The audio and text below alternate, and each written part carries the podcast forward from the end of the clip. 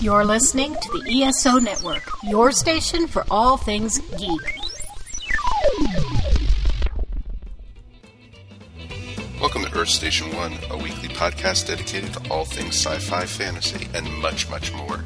Sit back and relax and enjoy the show. Hey everyone, welcome to another episode of the Earth Station One podcast. That's right, folks. We are back and it is a big one really big. Dragons have flown. People have frozen and died, and people with blue eyes have come back to life, and everything has happened. This is right, folks. We are talking all about Game of Thrones season eight.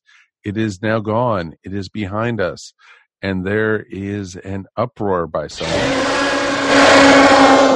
Some applause by others. It's going to be an interesting one to talk about you know, no one's ever happy with how a TV show ends. So Game of Thrones came, it went, and are we satisfied? Are we not?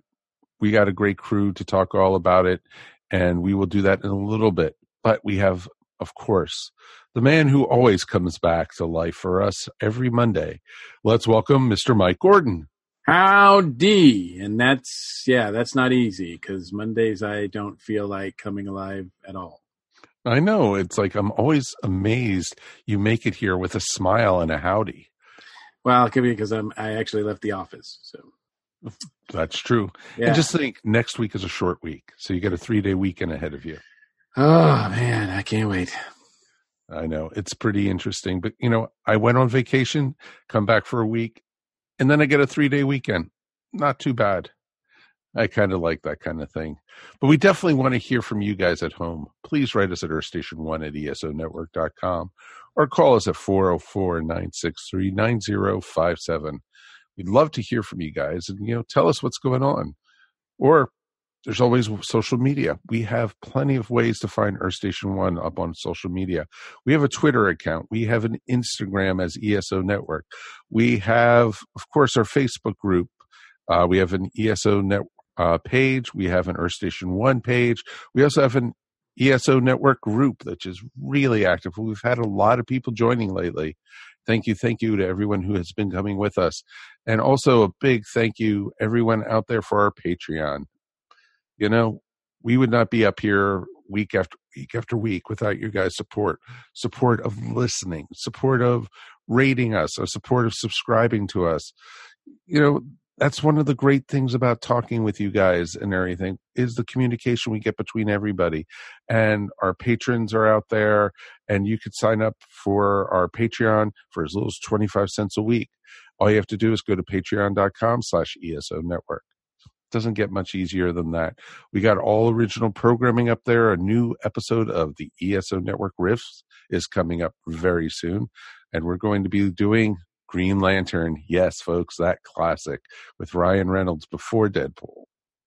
Should be a lot of interesting fun. So we got some great things going on, and it's ex- available exclusively to our patrons. Thank you, patrons, for listening to us and joining with us and such. So, we got some great things to talk about this week, so we better get started. All right, Mr. Mike Gordon, what do we got for Rants and Raves this week? Well, for Rants and Raves, it's kind of been on my mind lately because, you know, last week was the ESO Book Club, which uh, we talked about a book that hasn't been made into a movie yet, uh, which oddly enough, that surprised us, uh, especially with the subject matter and everything. And of course, this week we're talking about a series that you know, uh, is really tied to the books, and so much so that it's it's actually uh, past the books and and now uh, came up with quote unquote its own ending, and uh, you know we'll see what happens when the books come out. So there's strong strong ties if the between, books come out. Well, yeah, that's a good good point. Um, so there's strong ties between the uh, the books and and and the TV series here um, and I'm kind of curious, Mike, is can you ever think of a time where because uh, everybody says like the book is better than the movie, the book's better than the movie, and there's tons of examples of that. Um, and uh, feel free to to name a couple if you like. But I have uh, what about what about the opposite? Have you ever seen a movie that you're like, you know what, that was better than the book? Oh, I know it's tricky. That is tricky. You, you, caught me on that one.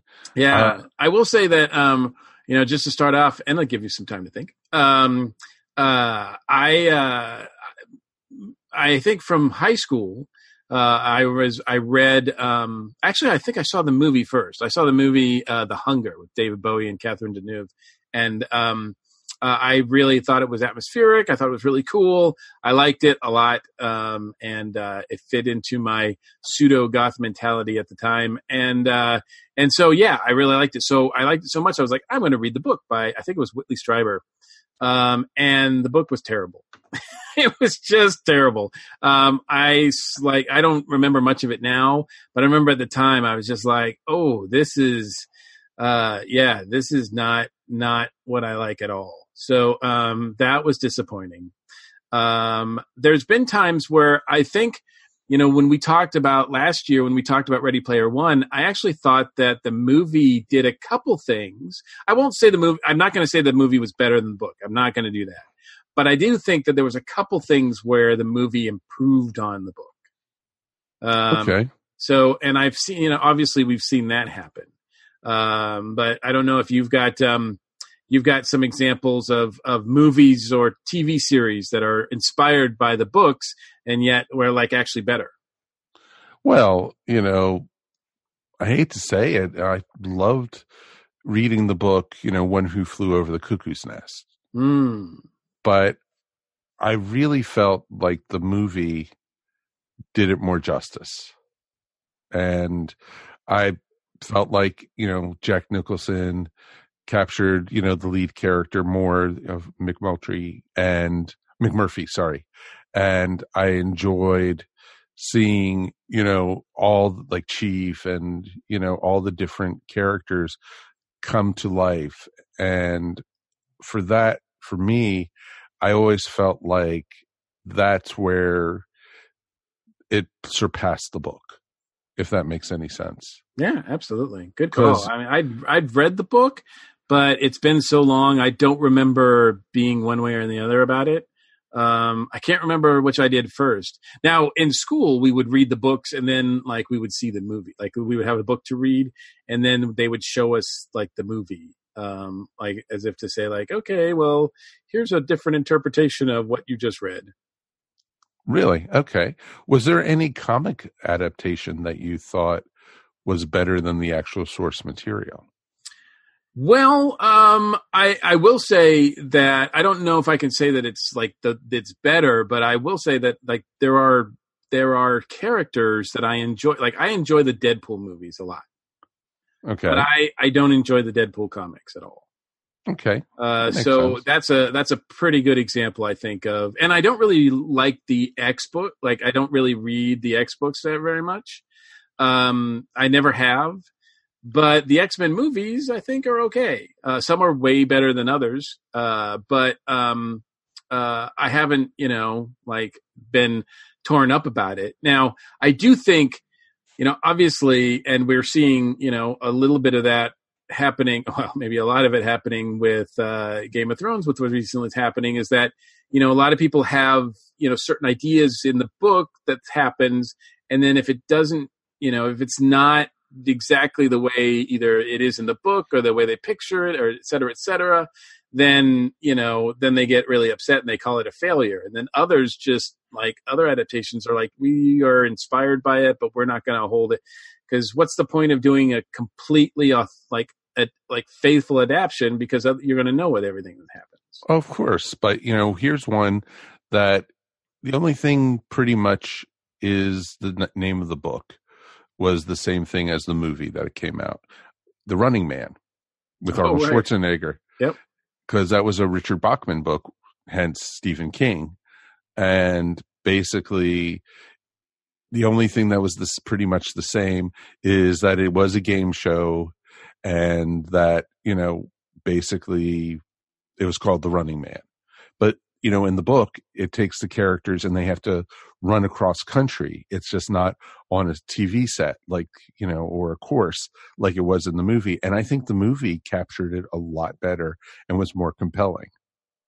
Movie's tons of fun. It's got one of my favorite exchanges in it because uh, Richard Dawson plays such a good villain in it, and uh, and you know, uh, there's a scene where Arnold's about to they're about to like throw him into the game and he just looks at, you know, Richard Dawson's character and he goes, I'll be back, which is a typical thing for, you know, Arnold to say. Oh, of course. And and and Richard Dawson just looks at him and says, only in reruns and then puts puts the lever and then and then shoves him down and I'm like, that is that's a good that's a good retort. That's one of the best retorts I've ever heard. Um so uh, yeah, I I have not read the uh, the book that that was based on. So I couldn't tell you which is. Um, I will say, I love. This is going to seem blasphemous to real sci-fi people. We're probably going to lose any real sci-fi people that we have listening to this. Um, but uh, I will say that um, uh, I love, love, love the movie Blade Runner. I would put it easily uh, in my top five movies of all time. Um, and uh, but the book was really difficult. Uh, Do Androids Dream of Electric Sheep was very difficult for me to get through. I might have read it too young. Uh, I think I that's another one I read when I was in junior high or high school. Um, and maybe I maybe if I tackled uh, some Philip K. Dick now, um, I would be uh, more open to it. But man, at the time, I was just like, "What is this?" Oh, of course. No, I could totally understand that.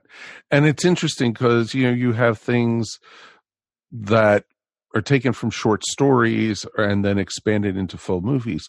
Look at um, what they did with The Body.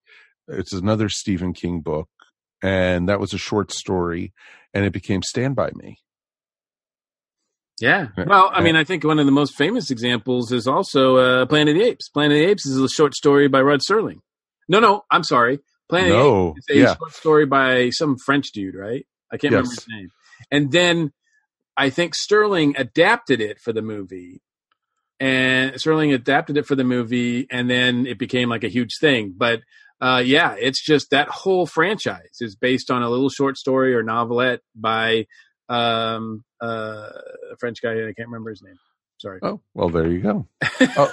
but I hope he got paid. I hope his family and he got paid because yeah, that started a whole thing. Oh, of course. And, you know, there's so many that we can go into that were, you know, started and then gained huge success in, you know, the books Well, from the movies. Here's here's here's kind of the thing that I was thinking because this kind of spawned last uh, uh, last week when we were talking about this perfect day. And I'm not saying it's my choice, but uh, I figured the way that we, to end this is: Can you think? Is there anything that a book that you've read that you just think this has to be in a movie at some point? Ooh, that's, well, I don't think they've me- ever made a proper movie of Catcher on the Rye. I don't think they've made one, have they? I don't think they. I don't think they can. I think Salinger is uh, all his stuff is like, no, you cannot adapt it. Um, uh, no, which so- I, th- and I think it would make a wonderful movie if done right. Sure. And you know i think that that would have been great uh they never made a book on neuromancer or the book neuromancer Yeah. never made they never made a movie off of it Yeah, and that's a that that's that's like the birth of of cyberpunk. I would love to see a version of that. Uh, good call on that one. Um, another one I can think of, and this is like really slight. It's not like really deep or anything, but um, uh, I really uh, love the uh, John Gardner uh, James Bond book. No one, nobody lives forever. And I thought it would make a great movie, and they've never done it. Uh, I think they only really adapt the Fleming stuff. But now that you know that's tapped out, uh, I would love to see the plot of that one adapted into a James Bond movie. I think it would be phenomenal because oh i agree completely it's really cool. It's it's like it's it's one of the better James Bond books that I can remember reading that wasn't by Fleming. So no another one you know real quick because i know we're running out of time um that i would love to do was our very first eso network book club replay yes, good call. Yep. Yeah, I'm love to see surprised. I'm really surprised with both re, uh, replay and this perfect day that they neither one of them have been made into movies yet. I mean, they seem like they're prime and ready. well they've totally you know with that tom cruise movie that they did where and even groundhog day kind of sort of Yeah, was sure. kind of the same thing with replay Yeah, kind of, but I don't think they've really explored it like to that extent. So, so, um, so yeah, that's some that's some good stuff. I mean, obviously, uh, you know, I think there's a there's still a fairly strong relationship between books and movies. I think the the cool thing about what we've seen recently with Harry Potter and Game of Thrones is that there's still a really cool relationship between book series and movie series and um, it's kind of fun to explore that and it's really cool when something can inspire people to go out and pick up a book Oh, of course. And, you know, look at what they just did with the uh, Spider Man movie uh, last December and, you know, with bringing Miles Morales to life. mm-hmm. You know, bringing the ultimate Spider Man. And, you know, this is like someone you never thought you'd see. And it was awesome to see. And I hope they make tons of Miles Morales movies as Peter and Peter Parker as the mentor type thing. Maybe it'd be interesting to see. So it could be a lot of fun. We definitely want to hear from you guys at home. Please write us at earthstation1 at esonetwork.com and let us know what you guys think. What kind of, you know, books would be great as movies that haven't been done yet. We definitely would love to hear for it. Because, you know, I was really looking forward to Ready Player One and we got it. Were we happy? Were we sad? Some ways, yes. But, you know, but there's a ton of other ones that haven't been made yet definitely send us a list. It'd be a fun discussion one time on the podcast or even as a bonus show or something. So if you send us, you know, your list, we'll actually even have you maybe appear on the podcast to talk all about it. With that being said, let's take a quick break and we are going to be back in a moment and we are talking all about the final season of Game of Thrones. Blue jean baby, LA lady, seamstress for the band. Hi, this is Ashley Pauls with this week's Box Office Buzz. Well, hopefully, all of you survived watching the series finale of Game of Thrones this week. I'm embarrassed to admit that I still haven't seen a single episode of the show, but now that it's finished airing, I'm looking forward to actually diving in and starting to watch this. Hopefully, you found it satisfying. Maybe, maybe not. Been seeing a lot of back and forth on social media. And of course, by the time I finish watching this series, everybody will probably be moving on to some other pop culture thing. But anyway, enough about Game of Thrones. Let's talk about movies coming to theaters this weekend. I kind of feel like I'm one of the few people who are maybe actually excited for Disney's live action Aladdin movie.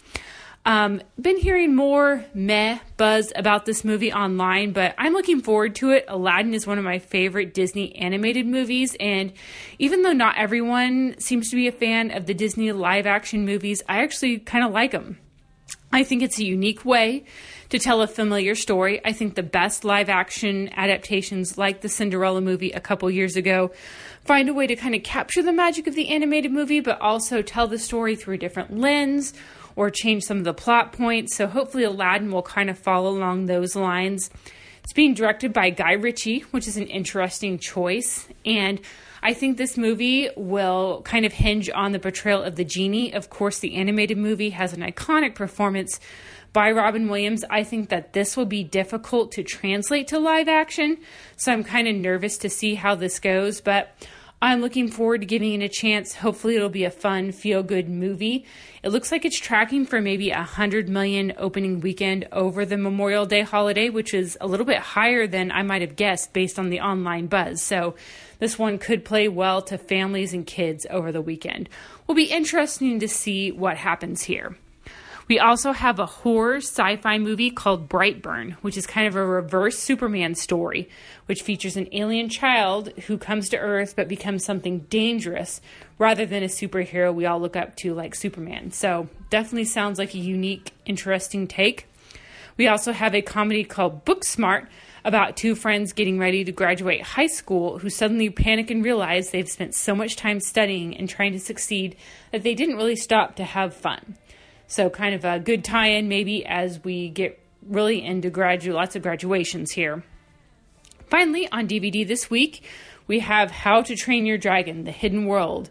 If you're haven't gotten a chance to see that yet and want to get caught up on that series, I know I've only seen the first one. I need to get back around to watch this. There's just too much good content these days. It's hard to keep up with everything. And that's it for this week's Box Office Buzz. If you're looking for more entertainment related content, be sure to check out my blog, boxofficebuzzab.wordpress.com.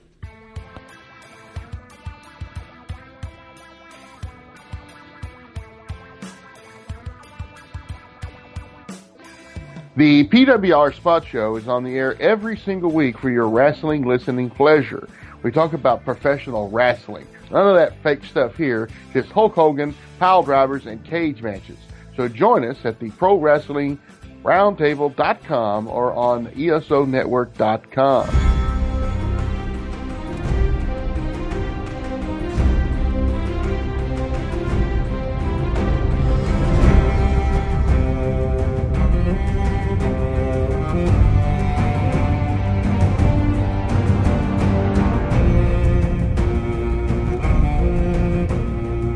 Hey everyone, welcome back to Earth Station One. Now it's time for the main topic, and we are talking all about Game of Thrones, the final season. Yes, winter has come and gone, and uh, it's hard to believe that it's been over because it's almost been, wow, it's been the better part of a decade, really, uh, with this show, and uh, and we have some great people to talk about the last and final season of Game of Thrones on HBO. Um, first, let me welcome back to the station after way too long of an absence, uh, Tara. Tara, welcome back, the organizer of Ice and Fire Con. Yeah, hey guys, glad to be back. I feel like uh, we've just we've never met on the time frames uh, for a while now, so it's it's exciting to be with you again. Yes, and it's, it's great to have you with us. Um, and also, uh, transmissions from Atlantis or Westeros or Gallifrey, or I don't know where they're transmitting from tonight. But we have Jason and Rita with us. Hello. Hey everybody! I tried to convince Rita to do a transmissions from Westeros episode, and she gave me an evil look, and I was like, and I said nope.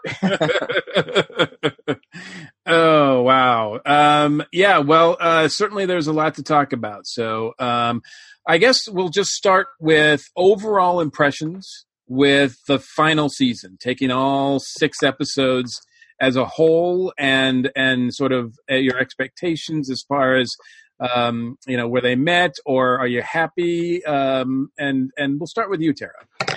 Uh, yeah, so it's been kind of a roller coaster this season. Um, I, I, having been a book reader for a while before I saw the show, I was, I, I've had my ups and downs of the show for a while, but I kind of had reached this zen point of, you know, there are two different things and I can enjoy this separately. Um, but yeah, th- this season was quite a roller coaster. It was like, you know, it started out okay. The first episode, it wasn't it wasn't amazing, but it, it, you know it was good. Um, and then you know the second and third episodes were awesome, and uh, the fourth and the fifth just kind of I don't know. no, they weren't that great. Uh, that, and that's that's putting it nicely. Um, you know, so so by the time we got to this last episode, I was kind of I was out of my Zen mode, but also just wanting it to be over. I think in a way, uh, and and in the end, I, I was just kind of so shocked by the way they went with certain things that I, I, it was it's very bittersweet, honestly. I, I have talked to a few people about uh, you know it, it's finally over, and the most common word I hear from people that now that it's over is relief because it was it was kind of stressful, um, and it seemed like it was really stressful this this season in particular. Yeah, yeah. Um, like I said, it's and I think a big part of that was it really did start off so well, and then it just took this sort of nosedive. Um, you know that, that I just. I, and, and you don't have time to recover from it really because there's only the three episodes left and it's like bam bam bam and they're done so you know th- there's been seasons you know previous seasons where they had bad episodes um, and you know ignoring the entirety of season five other than Hardhome um you know but but yeah it, it, yeah it was it was it's it's a little bit relief. It's still sad though uh because like you said it, has been the better part of a decade and uh it's, it's been such a big part of you know so many people's lives including mine. Yeah and i'm sure like hbo is really sad that they lost a lot of subscribers uh, on monday morning um, uh, Rita, what about you? What's your overall impression uh, with going into eight and then at the end? Well, I felt like the series um I'm sorry, the season was rushed and which is understandable. They only had 6 episodes. But I still think that it was well written. And even though I know a lot of people have been complaining about the writing, but I still think a lot of it was brilliant with the time constraints that they had. You know, obviously they didn't have the funding to do more than six episodes. Okay, what can you do within those six episodes and still try to uh, wrap up uh, the, all, all, everybody's storylines? And yeah, there were some uh, moments, especially you know in episodes four and five, that I, I didn't care for. Uh, but I think the overall season was written well, even though I felt it was rushed. Can I just also just piggyback on that too? I think, and especially, I don't know how many of you watch like the behind the scenes stuff, but I have to say, I think this is, regardless of story, characters, where it goes, etc. I this is one of the best made shows I think ever. Uh, the amount of talent that are putting these shows together with, from everything from sound design to set design to costumes to to music to to directing and everything i just like it is top notch all the way and, and, uh, and, I will say this the music for this last season I think has been fantastic. Oh yeah. Oh yeah. yeah. It sort of had, has provided a lot of emotion that like sometimes the scene itself isn't giving you. yeah. The, the music honestly for the show has always been on point. Yeah. Uh, Jason, what about you? Yeah, I mean, I'm gonna piggyback on what Rita was saying. In fact, I've all season long I've been kind of the champion of the writers for uh, uh, for season eight because I feel like they're getting kind of like a raw deal. Be- you know, it's not their fault that George didn't finish. You know, the Winds of Winter or, or the you know the fifth and sixth books or six and, six seven, and seven six and seven books. Sorry, uh, it's not their fault that he you know he hasn't finished the, those stories. And to be honest, they started diverging away from the books a long time ago. So, you know, it's not, uh, it's been their story for a while now. So people are kind of coming at them as, as, if this was the only season that it doesn't follow the book. And that's absolutely not true. Um, in addition to that, I, they had an impossible task of trying to find an ending uh, to so many different storylines, but they were only given six episodes to do it in. And in, in a way, uh, I, I don't know if they were prepared to do that. So yeah, a lot of it did feel very rushed. But was it poor? I, I don't think so. The White Walker uh, resolution was absolutely stunning. I mean that that episode had me at the edge of my seat the entire freaking episode yeah, but is it because we couldn't see it, and so we were at the edge of our seat? so we yeah, maybe, maybe so, or maybe we just need a new TV. I don't know, but oh no, we we watched it on a very like it actually aired during Ice and FireCon this year. We watched it on a very very nice uh, you know professional projector and you know the a giant screen like a 10 by 10 screen and eh, all of us were kind of like half the time just could not you know what's going on? Who's who's that yeah it was a, it was a little rough but i think i mean obviously i think that was a director choice and i think they went they went that way just to kind of hype up the mystery and hype up the the scare factor of you know out of nowhere comes, you know, one of the White Walkers, you know, about to bite your face off, and it's kind of like. Well, well, you also got to think of it this way: by the end of that episode, you weren't sure uh, until the next episode who really survived. Right. Well, exactly. Yeah. That, that, was one of the great things about it, and I didn't was one of those people who didn't mind the darkness because I think, tell me if I'm wrong, that they were trying to go for what the people who were there were trying to experience, fighting exactly. basically in the dark. Yeah, ex- exactly. And and I and I think that they achieved that unfortunately, at the same time, we also kind of want to see what what's happening to our favorite characters. So. I think it's yeah. I think there's a fair compromise that that could be made. I mean, obviously, you know, when the when the lighting guys like they would only have candles here, so that's yeah. all we're going to use to light the scene. But but you um, know, in, in, Lord of the Rings: The Battle of Helm's Deep, it was raining, it was dark, and they still we still were able to see every damn thing that was happening. Did you, did so. you hear the story about that though? There's, there's a great story about that where Sean, uh, what's his name, Sean Sean Astin. Astin right. Sean Astin asked the director, like, "Where's this light source coming from that's hitting me?" And the, the, the director said, "The same place the music's coming from." Now, just get get you like. exactly. But, but uh, you know, I thought that was obviously the high point of the season, and it, I never saw the resolution coming uh, the way that they they did it, and that was fantastic. Um, episode four was kind of one of those episodes that were were just kind of uh, setting up uh, the the tension for the epicness of episode five. And yes, I do say epicness because you know, frankly, they have been setting up Mad Queen for for years since season two. In fact, in season two, Danny basically said, you know, once I get to King's Landing, I'm burning everybody.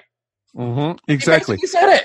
You know, so you know, for for you know, internet to be totally shocked and you know, enter the you, you can put up the Pikachu shocked emoji. You know, you know, I mean, come on now. I mean, it's it's ridiculous. This is well, been, exactly, uh, and even Tyrion, years. even Tyrion said it. You know, in this last Yeah. episode, you know, yes, she took out the slavers. They were evil. She took out the, you know, the highbrow people. You know, and but they were evil. Who decides they're evil or not? You know, and you know who do, who is it going to be? Everyone's going to be evil until they bend a knee to her. You know, Well, type of thing. and you got to also remember in that last episode when she was talking to Jon and she says that I do, you know, what's good. And then he says, well, what about other people who think they're doing good? And her response to that was, it's not for them to decide. And I think that is the point where Jon basically just he had to do what he had to do. Jon's like, all right, now enough.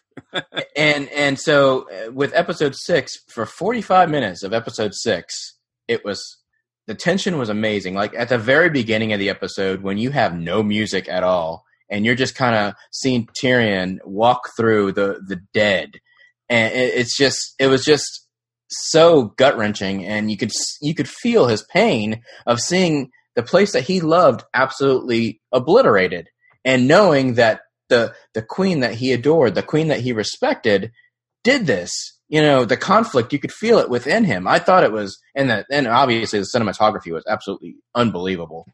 And so, for, for like I said, the first forty five minutes of that episode, absolute brilliance. Then stuff started to go sideways. and and I'm sure we'll talk a little bit about that. I don't know how far we'll go into it. I don't know how how you want to do spoilers, Mike, but uh, well, we are. Yeah, well, well, this is a spoiler podcast. So Okay, yeah, great. So- yeah, we're Right, all yeah. about spoilers. So. Great. Okay. So so then uh, so then yeah, I'm sure we'll we'll get into the the left turn. Sure, sure, sure. Um, so overall, Mike, what about you? overall, I'm going to have to agree with you know pretty much what everyone said. I thought you know with what the writers were given and had to wrap up, they had a huge, huge thing to do, and I thought the first four episodes were amazing. And you know when you had the battle, you know with the ice walkers, and it was just I was literally on my edge of my couch and Judy was right next to me and she was like, I can't watch this. I can't see this. And then when Arya came out and killed the, you know, the Ice King, I was just like, you know, I literally screamed, holy, you know, at the top of my lungs. I could not believe it. And it was, it was just amazing. And, you know, I was just like watching it and seeing this whole thing play out and i felt like i was experiencing it like i was there i was just like i was worn out i thought okay this is where the ice king wins and then he goes down to king's landing and takes over and sits on the iron throne at the end and you know just to see what happens there And So- to be quite honest, that would have been a better ending than what we got. Sorry. See, I didn't I didn't mind the ending. I actually thought, you know what, compared to what they could have done, I thought, you know, life goes on. This is, you know, everyone goes their own way and does their thing. I didn't want to see it Danny and Jon together living and making little, you know, Targaryen Non- babies and stuff. babies. yeah, exactly. You know, because there are people out there that wanted that, and you know, you Well, also had eh, people. Eh, you know, eh, And if they if they wanted that, they have no idea about how George R. R. Martin writes his books. no, I, I there was not going to be a happy ending to Game of Thrones. No, I was not expecting a happy ending at all. You know, I've I've experienced the Red Wedding. I've experienced, you know, the Battle of Winterfell. I've experienced, you know, the Battle of the Bastards over the years. And you know, there was never a happy ending. As I always told people when they said, "Hey, should we watch Game of Thrones?" I said, "Sure, but just don't get attached to anybody." you know, you know, and it's like, you know, the best part about the very end was, you know, Jon with, got reunited with Ghost. You know, it was awesome. But you know, Judy was like the dog. You know, of course. But you know, but you know, we we enjoyed it, and you know, I didn't think the ending was as bad as people were saying it was, and I, you know, there's a zillion ways it could have ended with Jon on the th- you know on the throne or whatever's left of the molten rock of it. Um, I thought that scene with the dragon was amazing. You know, when you know when he realized that you know Danny had been killed by Jon, but it wasn't really even Jon that killed Danny; it was the throne, and he destroyed the throne and then took her and flew off. I thought that was very adipose. I thought that would have been a great ending right there. Well, i- i- and it shows you just how intelligent the dragon really is. Because Oh, exactly. Understands that it was her political ambition that got her killed.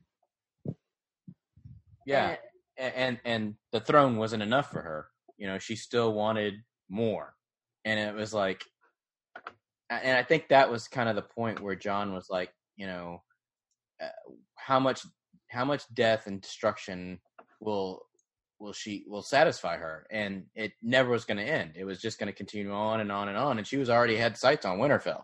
So it was kind of like uh you know he had to do what he had to do. There was there was no other option. Uh i mean if if it if it were me i don't know if i would have had jon do it. I would have probably had Arya do it and then jon could have taken the throne but uh yeah it, it was just going to be kind of it, it, d- there was no scenario that I could see where Danny ends up staying on the Iron Throne. Oh fact, no, not at all. You know, No, not kinda- it after not sad. after episode five. And it was kind of sad because she got close and she touched the throne, but she never got to sit on it. Nope. but it, it was interesting too because if like how you said you would have preferred to see Arya take out you know Danny, but I don't think that scene with the dragon would have ended the same way if Arya Right. would have done it. Right.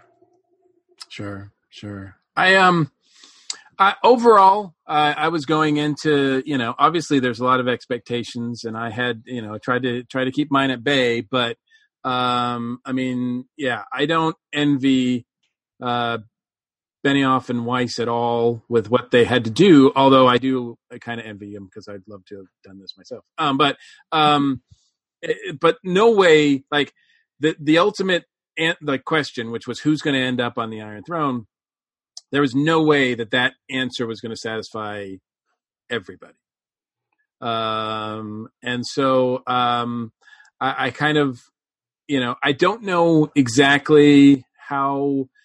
You know, I've heard stories and rumors about how much uh, that they got from Martin as far as where he was going.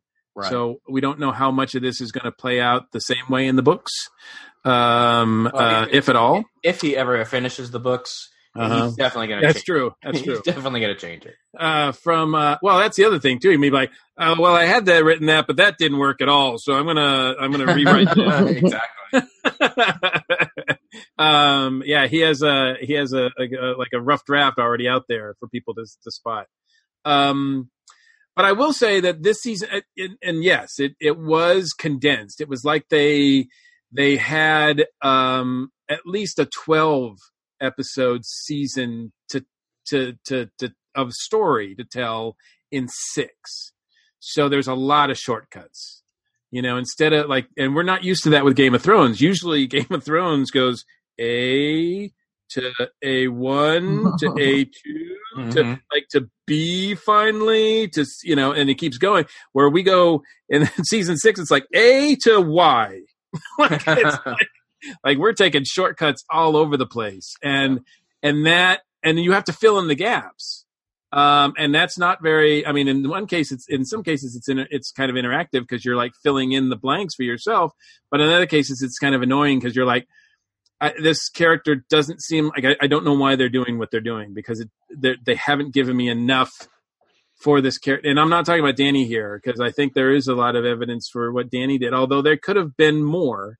Um, but they don't get to do they didn't get to do a lot of uh, like a lot of the prep work, a lot of the character work that they were known for in other seasons. Right. Um, so the decision to make it six episodes and go all out, while you know, I think they had sort of a compromise on their part, but I think in the end it might have hurt them a little bit more than they thought it might.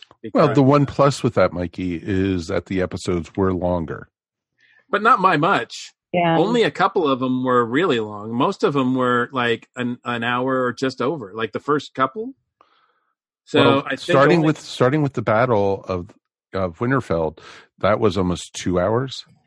Yeah, that one was well over an hour, and then I think the one after that was just I think It was an seventy. It was seventy nine minutes, and the last one was eighty. Okay. So it's not a lot. It's not like, you know, I mean, we're not getting three hour episodes, you know? yeah and i mean even Uh, like season uh season seven they only had eight episodes and i'm pretty sure most of them were over an hour and only by like five to ten minutes but that adds up Yeah, absolutely. And so every scene has to mean something, right?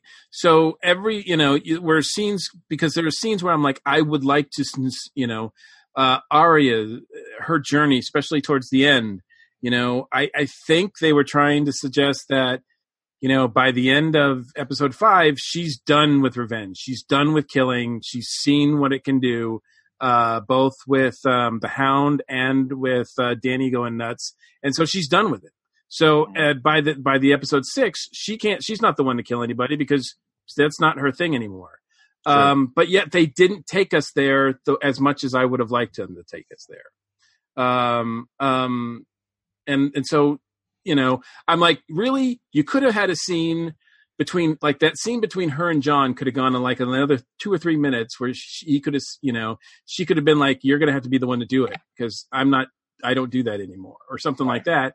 And, and, you know, we would have had that, that element with both of those characters. And then instead of, you know, instead of like a five minute scene where we watch Tyrion rearrange chairs, like I was like, I mean, I mean, like, look, look, I love Peter Dinklage as much as the next guy. Like, and I think he's amazing. And yes, I normally, under normal circumstances, I will sit and pay money, HBO money, to watch Peter Dinklage like rearrange chairs.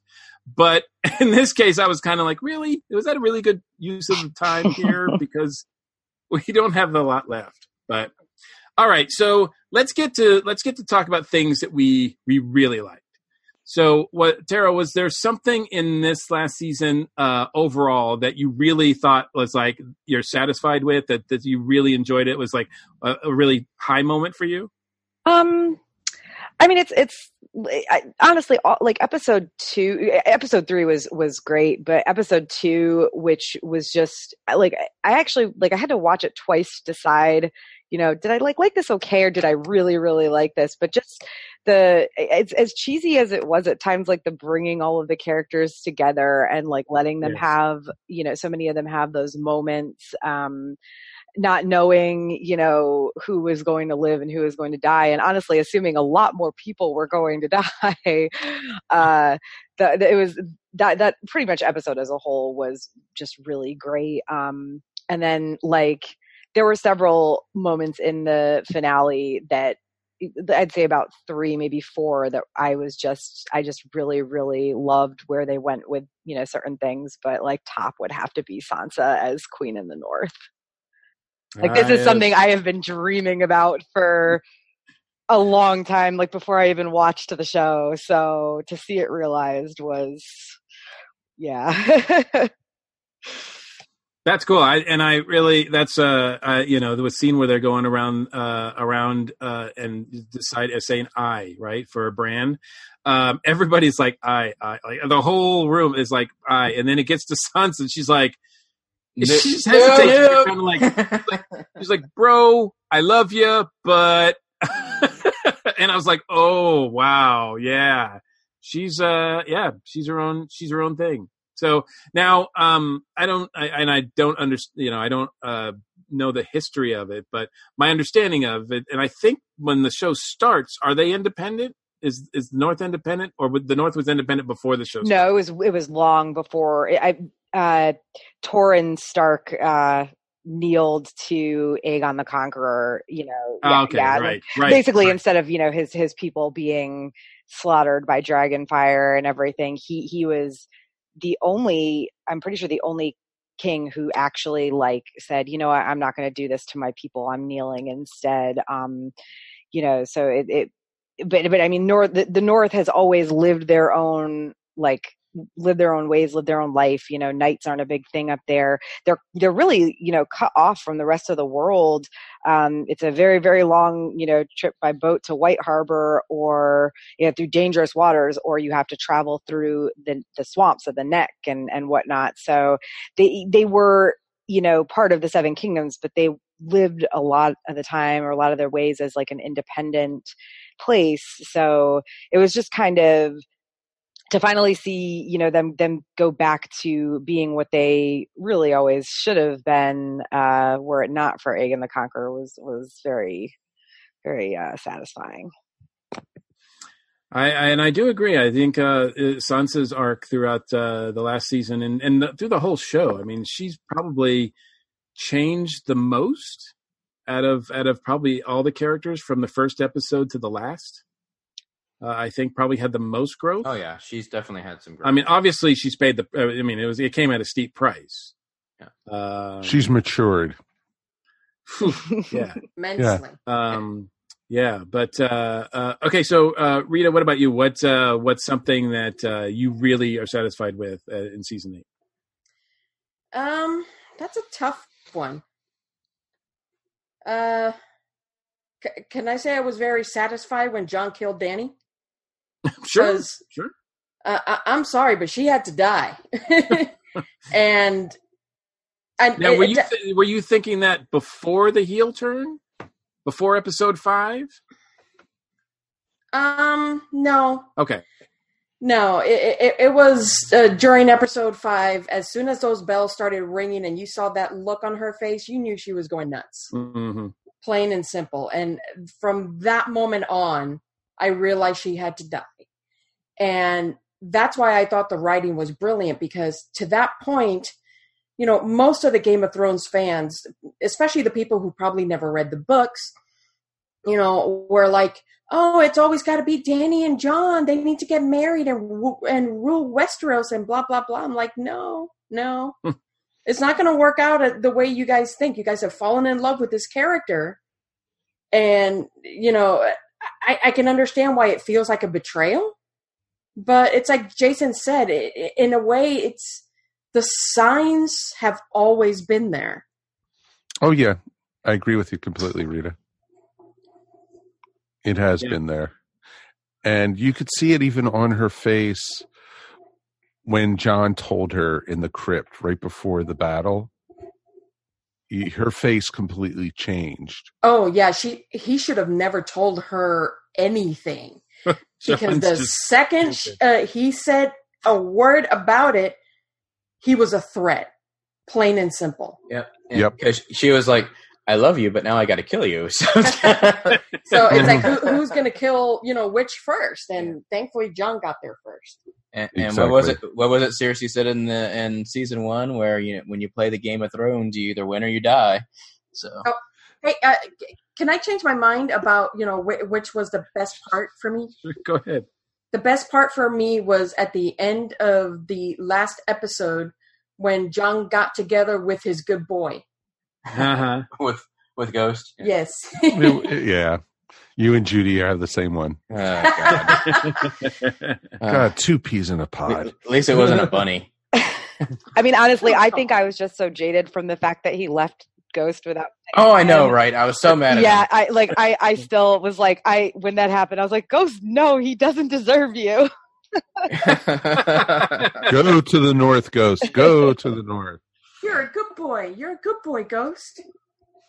I think uh, I think one of the uh, funny the, the most like the thing I enjoy watching about Jon is that I mean you know early on you know it became like a meme that you know nothing Jon Snow and I'm like man they really like take that to heart because he is just dumb like like, like, like he's just like you know like he tells he tells uh, Danny, and then that's one thing, and then he promises Danny he's not going to tell anybody else, and then he goes tells somebody else, and then Yep. you know, even in episode six, after he kills Danny, the next thing we know he's in jail, and I'm like, how did he end up in jail? Oh, he probably went out and told everybody. Yep. Yeah, because if you think about it, right?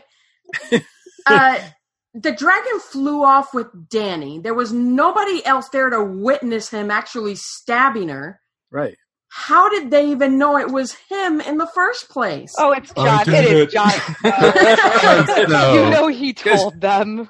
He He probably knows nothing. He knows nothing. He probably marched himself right to Grey Worm and was like, "Yeah, I just killed Daenerys. Take me, take me in." Uh, Jon God. Snow is more Ned Stark than Ned Stark. He is like the Ned Starkiest of all the Stark kids, and he's not even really Ned Stark's kid. You know something I was interested interested in thinking about though. Would Jon be immune to the fire just like Danny was? I well, I he must- he must have- out. he was going to say he must have thought so because there were two times this season where he stood up and was prepared to get blasted by dragon fire. Well, um, obviously that question will never be answered, but uh, Drogon could have set him aflame and not the throne. But I think the dragon also recognized him as a Targaryen, which is why he, the dragon decided, you know, to just not forgive him, but you know, leave him alone and place the blame somewhere else. Yeah, p- place the blame on where it belonged on the throne because that's what everybody's always fighting for. So if there is mm-hmm. no throne in the dragon's mind, none of this will ever happen again. yeah, The, the dragon knows. The dragon knows what's up. They- should have made the Dragon King. That would have been a better ending than what we got. well, I mean, and, and they're like, actually, Fire and Blood, the book that was recently released, is like kind of a good like add-on to the whole, you know, Drogon not killing Jon thing. You know, because yes, it had to have been because he recognized that he was a Targaryen, but. I mean, historically, dra- the dragons have still burned Targaryens, um, like attacked them, you know, for one reason or another. But usually, it was either because they were wild and you know they were somebody was trying to catch and ride them, or because the the person who rode them was still alive and was angry at the person that the dragon then attacked. So it's it's I think it's like a very just signs of that very deep connection, you know, that also probably allows Drogon to understand more about Daenerys's downfall than like you know you'd think about if if if if we hadn't seen that on screen, I don't think I ever would have really thought like that he would under you know that a dragon would understand something like that. But you know, it's it's an interesting thing to to think about. Yeah, I know one thing's for sure. When Jon did go out and tell that uh, what he had done, he didn't tell Grey Worm because Grey Worm would have killed him where he stood. like, like he must have told somebody that instantly locked him away. Because I'm like, uh, like how does Grey Worm like not just kill him? Oh yeah, Grey Worm totally would have would have killed Jon for sure. Like, um, I'm surprised he didn't kill Jon already, but and before uh, they had the trial with Tyrion. yeah, he looked like he just wanted to kill everybody. Yep. Uh, well, Jason, what about you? What uh, what uh, season eight uh, high point for you? So I mean, obviously, uh, I'm a big fan of the cinematography because I thought they really outdid themselves this year with some of the visuals that they came up with. Uh, the the surprises uh, were were something else. Like for example, when when uh, I already talked about Arya, but uh, another huge surprise was when you know the first attack on on uh, King's Landing uh, when they're flying in and the scorpions take out one of the dragons. I never saw that coming because the scorpions were never really a threat because you know the the only time we had ever seen them was when uh, it was in that other battle when when basically uh, they just she just wiped out the scorpions like they were nothing. Uh, so to see one of the dragons fall after surviving the the Battle of Winterfell, that was a shock, man. And uh, obviously, uh, Jon taking out Danny was a huge shock in a in a sense that in the way that it happened, you know, where uh, he embraces her, you know, kisses her, and then stabs her. That's not really the way that Jon Snow usually would take somebody out. It's usually a face on battle, uh, not kind of. Uh, uh, I, I don't want to say cowardly, but kind of, kind of just the way that he did it was kind of out of character, which is good for character growth, but at the same time, just kind of weird. Well, Uh, Wolverine does it all the time with his claws. you know, yeah. Actually, Uh, I think one of the things that I like about the one, you know, I just I just made fun of him, but I one of the things I like about Jon is that it seems like like right in the be- in the first episode where uh, Ned is about to execute someone, and he's like, "You have to make sure that you're the one that does it." And Jon takes that to heart throughout the whole series. yeah, Like if if there's somebody that needs to be killed, like he will go and execute them.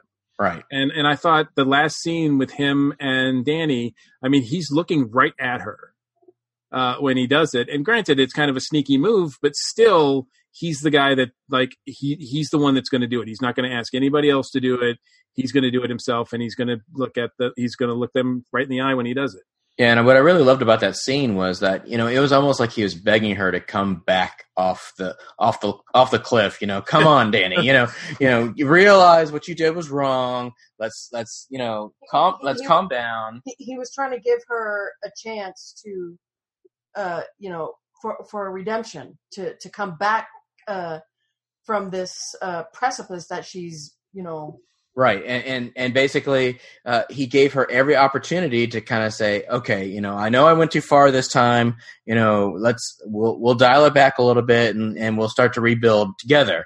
And she was kind of saying that, but not in the way that Jon really wanted to hear it. So it was definitely one of those things where he, at, at some point, he just kind of realized there's no saving this. Yeah, yeah. Um, Mike, what about you? High point? Oof. has the high point this season for me has I agree with Jason the cinematography this season has just been spectacular just all the different scenes all the different you know battles and battles and then the whole attack on Winterfell and then you think okay they can't get much more than this this is just amazing and then comes King's Landing. You know, the dragon attacking, uh, the armies going through the street and just slaughtering people, innocents, children, and seeing Arya trying to get that mother and daughter out. And Failing. yeah, and failing big time.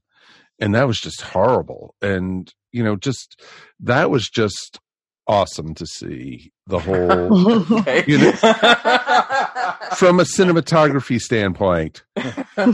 Not that the death and everything. But you know something that was really interesting about the whole King's Landing uh, battle scene was how they kept focusing on that one uh, mother with the short hair and the little girl. That's what he was just talking. about. Yeah, that's what I was just talking about. yeah Oh, sorry. that's okay. That's okay. Um, but yeah, so I just think there was just so many points in this. I love the interaction between everybody as they were building towards the war with the, you know, the Ice King and the tension you were starting to feel through the first three episodes and then having the battle in the fourth. And it was just it was just amazing. Yep, and and I definitely have to mention that one shot uh, in episode six with uh, Danny just arriving with the dragon, and as she's walking Hmm. past the dragon, you see the dragon wings kind of just envelop her, and as if it's her wings. Yep. That was one of the greatest cinematic shots that I've seen on a television show ever. Well, oh God, yeah. not only was that an amazing scene, but it, it kind of uh, harkens back to the fact that she's gone off the deep end. Yeah, she's now and- she's and- now the Dark Queen. And, That's, and not- ex- exactly, and now Yeah. she's become like this dark persona. Yeah, and, and it was interesting that they also cho- she also chose to dress in black for that particular uh, you know, speech or whatever. You know, where we- we've rarely seen her in darker clothing. It's usually she's the you know in lighter clothing. Um, so that that I thought was also an interesting choice to kind of make her feel like she's gone dark. Mhm. Basically, she went all Anakin Skywalker, It- totally. Oh yes. yeah, total. Yep. Yeah. and Um, yeah, so she even took out the younglings. So you know, So yeah, it it was just it was amazing to see, and that whole scene when she came off the dragon in the final episode and was walking, and you saw her from the back, yeah. and her hair looked dark, her outfit was dark, and it was just like, oh, she's gone completely evil, you know, completely. Does that make make Jon Obi Wan? You were th- you were supposed to be the chosen one.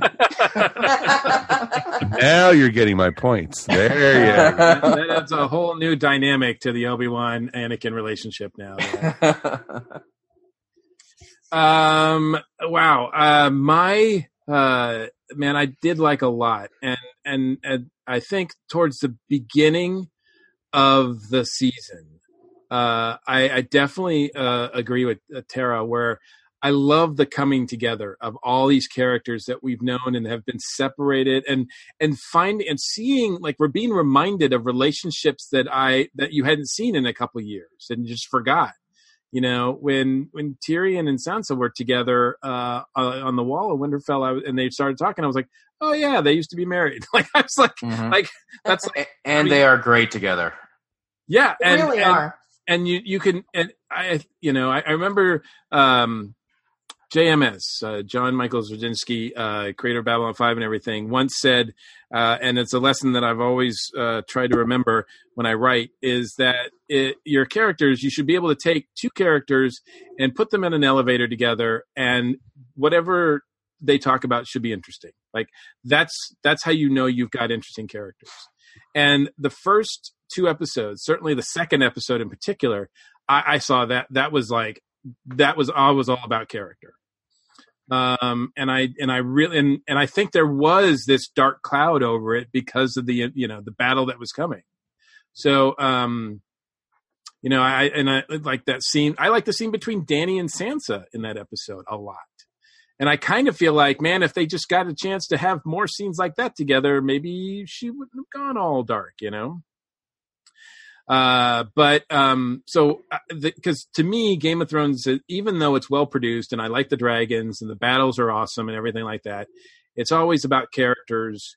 And uh i think you know it was difficult in the last half of the season to reconcile where some of the characters were going. Like it's almost like it's like they had to move this piece on the board and they weren't allowed to like really tell us how that character was really going to get there you know, I think so. You saw like the decisions that Jaime and Arya and even Dany make and Tyrion make. You're kind of like, and Varys, you're kind of like, why are they doing this all of a sudden? But you know, to their point, there there's a lot of stuff that's going on, and it's taking like they're showing us clips, but they're making it clear that this this six this six episode season is happening over the course of I don't know months, right? Mm-hmm. because there's sometimes there's weeks between like one scene to the other. Um, so I think, I uh, think they did that at the end too, because I mean, you know, Yeah. from from the moment when Jon kills Dany to uh, to the time when uh, when they have that little uh, trial thing or whatever it was, the council, uh, it all the snow had melted away. It, there was definitely a passage of time there. yeah, absolutely, yeah. Um, I mean, even even up north, you can see that the they're they're starting to uh, like the trees are starting to blossom, or the grass is starting to come out, or whatever. You know, like winter really is over. It's like telling us that yes, it's done. Um, I, I, I appreciate little touches like that.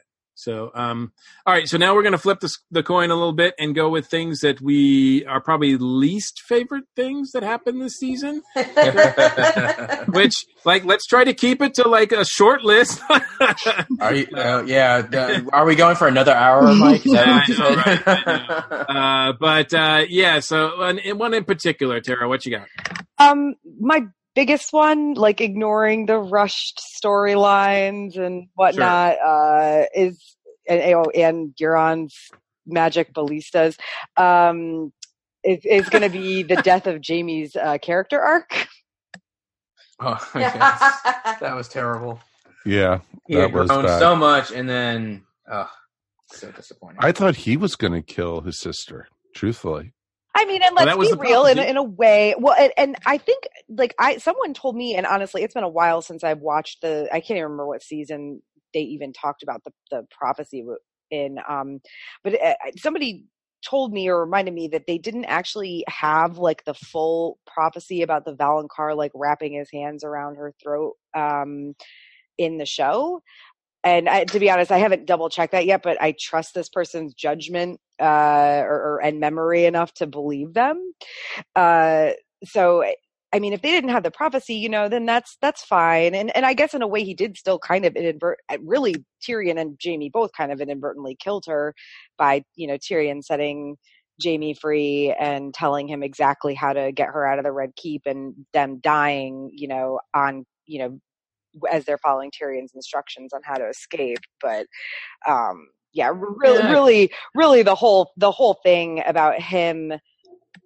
Uh, you know, aside from like him and Brienne uh, hooking up, to put it lightly, like outside of that, you know, the the whole idea of him leaving Cersei the way he did and going and fighting the way he did, you know, in the north and then just dropping everything to go back to her uh and and and you know i guess his you know his his purpose being to save her and or to at least be with her uh, it just it it doesn't ring true even to his arc in the show um but it's it's it's not even a ghost of the way things are going in the books right now um like i i guess i will be absolutely shocked if that's actually what martin has meant to happen all along because in the books he's he's even more separating himself from cersei and his relationship with her. Not to say that he wouldn't go go to her at some point and and you know have a conversation or whatever but I to go back to her and act like you know oh well you know I love you and and you're having my baby and let's just be together was just gross honestly do you think she was really pregnant? yes Yes. oh yeah she was they, they were they they weren't real making it super obvious but there were several shots where they you know where they showed her the cut of the dress she was wearing and the way she was standing were clearly made to look like she was you know early I would say first trimester, maybe early second trimester of pregnancy. Yeah, I, I completely agree with you. Uh, what they did with his story arc was just such a disservice. Uh, and it would have been a much, much better ending for him if it was him who had killed her. Because then that would have uh, gone back to what he was uh, telling Brienne that he's hateful because of her. And that he needed to destroy that part of his life. That would have made so much more sense. I mean, I, I also wanted that to happen, but at the same time, uh, he would also have been the man that, that killed his his uh, the love of his life and his unborn child. So that would have been. I, I, I don't know if that's that's a redemption that that. I mean, it would it would definitely be a Game of Thrones style redemption, but at the same time, uh, you know, that's not exactly a good thing. Right. Right. Yeah. Good point. Like if he kills her, then he kills his unborn child, which, yeah, that's, yeah, that's a good point. And I think I didn't, you know what? I didn't have a problem with the idea of, you know, I mean, Jaime's an addict, right? He's addicted to her. And I get the fact that he, you know, succumbed to it again. I get that. I just don't think they had enough time to, to get us there, you know? um and and like yeah they just they just needed a couple more scenes to to let us know okay this is how it's happening where this is what his mind is um uh but i have to give you know the actor a lot of credit because i mean he's the like like a lot of times when he's on there he makes whatever he's doing like like the thing that's supposed to happen and I, that, i'm willing to say that for all the cast really like there's not i don't think there's anybody on this cast that i'm like ugh I know, I know, Mike. You don't agree with me on that one, but um, No. but uh, anyway, Rita, let's go with you with uh, your your low point. Um, that one's hard. I don't want to go with an obvious one. okay. Uh, so I, I, I'm not sure. Okay, fine. Ghost not getting his good boy pet. or, or being ab- abandoned. or, or being abandoned by Jon. That that, that would have been my low point. Uh, honestly, I, I I just can't really. For some reason, I'm just drawing a blank on what the low point is for me. Um. So, yeah, right. I'm I'm gonna go with Ghost.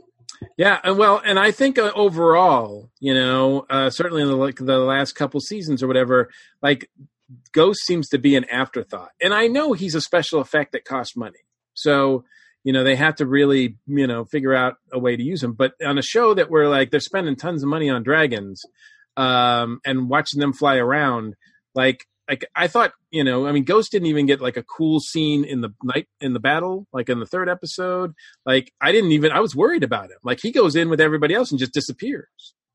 Yeah. Oh, exactly. And that that whole scene where the all the riders had their you know their swords all on fire and everything, and then the lights going out slowly. Yep. That was just like, oh crap. That was nuts. Yeah, that was Yeah. creepy. That Yeah. was really creepy. Jason, what's a low point for you? Oh boy. Um. Be honest. Yeah, it's Bran the Broken for me. I'm sorry. that that I didn't want to say it. You know, I I mean, know I, I know, I know that's the obvious choice uh, for a lot of folks, um, but for me, it's it's definitely Bran.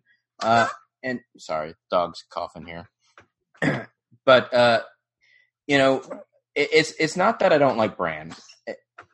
Shut up, Lestat. Jeez. It's it's not that I don't like Bran. I mean, Bran's a, a good kid, and you know he's a Stark, so that's kind of cool. But I just thought that he didn't really deserve to be king. And the reason why I say that is because he didn't fight in the, any of these huge battles. You know, when in the Battle of Winterfell, he was bait. That's all. That's all he was. You know, what did the three? What did him becoming the three-eyed raven accomplish? Well, it accomplished uh, tearing Dany and Jon apart. You know, number one, because as soon as it's revealed that you know Jon is the rightful heir to the throne, that relationship's over with. Uh, and and then you have uh, you know he he uses his powers to go find the Night King. And what did what did that accomplish in the Battle of Winterfell? Not much of anything. Okay, he found the Night King, and the Night King just started you know destroying everybody. Uh, for me, if if I was to write the ending of who should get the Iron Throne or whatever was left of the Iron Throne, uh, The Iron Sludge. the Iron Sludge, yes. Who, the person that should have been king or queen should have been Sansa, because if Sansa is named the the queen of the of the Seven Kingdoms, uh, you could have still had the opportunity to have uh, Tyrion become king consort. You know, because there was I, I don't care what anybody's going to say. There's still love between them there. You know, and on top of that, Bran could have been the hand of the king. He, they still could have used all of that three-eyed raven knowledge that he gained for, of the past as the perfect hand for her. But instead, he's the king. Well, And and the first thing he does as king is lose one of the kingdoms. That's the first thing he does. Well, well. Here, here's the thing. I, I've had a lot of time to uh, think about uh, Bran as king and how uh, this came about. You know, I, I- I kept thinking to myself, why did he even bother telling anybody that Jon was going to be, or or that Jon is Aegon Targaryen if Jon was never going to be king? Well, he did that on purpose to drop because that wedge needed to be driven between him and Dany. To set up everything. So you're saying that Bran masterminded this whole thing Well, from the very beginning. Yeah. there, there, and- and I've here- already seen people that have tried, tried to make that connection. Well, come on. I mean, w- while they're at that gathering at the end of episode six, and, and Tyrion's like, "Oh, so do you want to be king?" He's like, "Why do you think I came all this way?" He knew. Yeah. He already knew. A- and of course, you know this also you know makes uh, Jaime the ultimate Kingslayer because he tried to kill the king eight years before. before you know. well, he- here's the thing, and, and and this is uh, this is something else that's been floating around Facebook uh, the last couple days. Um, he doesn't just see into the past; he can also uh, Apparently, see into the future. see into the future as well. So, how about you know when you see battles that are probably going to be coming and nip those things in the bud before they ever happen, so there's no bloodshed. Yeah whatever. I don't care. I I think I thought Bran was a terrible choice. Um, Okay, a- and can they, they could they have given that poor kids another name other than Bran the Broken? Yeah, I did think that was like, Yeah. oh man, it's like that is that is Well, and it's it's that's that's his nickname. I get it, but why Yeah. do they have to keep All saying? hail, Bran the Broken. Yeah, As a friend of mine pointed out, it's not bad enough that every time he enters a room, everybody stands up. It's like, oh, come on, please. Well, I mean, like I'm pretty sure that the the, the uh, small council and whomever else didn't go around saying "All hail Aegon the Unworthy" Right. during Aegon the Fourth's reign. Like you, some nick, some nicknames you just Yeah, don't. All hail use like. Kingslayer. Uh, you know. well, One of the, uh, those little fingers. So you know, I mean, hey. One of the uh, one of the funniest memes I've seen to come out of uh, the finale was uh, a friend of mine posted. Uh, it it says, "When you don't contribute to the group project and still get an A." Hashtag Game, Game of Thrones finale, and there's a picture of Bran. Um, no, my favorite favorite was uh, uh, seeing uh, you know Jon Jon or no, it was Tyrion that was planning the you know hey they're ringing the bells everything's fine and then da- Daenerys goes Leroy Jenkins and then just goes Oh, I like I, I like the my favorite ones have. There's been a few random ones, usually involving Cersei and elephants Right. and everything. Um, but uh, the the the well the well we forgot ones with the picture of Benioff or Weiss or I think I think it's Benioff. It's like, well, we for we kind of forgot that uh, bells don't actually mean surrender. With the quote from Davos from the Blackwater episode, where he's saying, you know, I've never known bells to mean surrender um that that that one's probably my favorite but there's like so, some of them are a bit over the top but a lot of them are really on point. and and the funny thing was that hbo removed that after the show or, or that part of it where that where people got that quote from where they they say i can't even remember what it was like well we forgot that you know something something something um but I, i've forgotten what their original quote was because people have covered it up with so many more It's just like the cup. things. They removed the cup like the next day. Like the next day, the the, the Starbucks cup. Was Yeah. gone, the coffee cup. yeah. I wonder if the water apparently in that bottle is gone scene, There was a water bottle, right? Wow. yeah tucked behind Uh, Sam Sam's Oh gosh, Arya's foot? He Sam's was foot. I knew it was thirsty. somebody- Couldn't help it. they had to travel a long way. Uh, Mike, what about you? Ooh, wow. Things I didn't like. The ending, I wasn't as upset with as many people were. I was kind of disappointed with Bran as the king, but I liked how Bran said, I wouldn't have come if I, I didn't see this happening. So he knew exactly that he was going to become king. That's might have been what actually he even saw during the Battle of Winterfell when he was like, you know, tripping out as the Ravens. Now, now, do we think that's the what the reason why the Night King wanted to kill Bran was because he knew he was going to be king?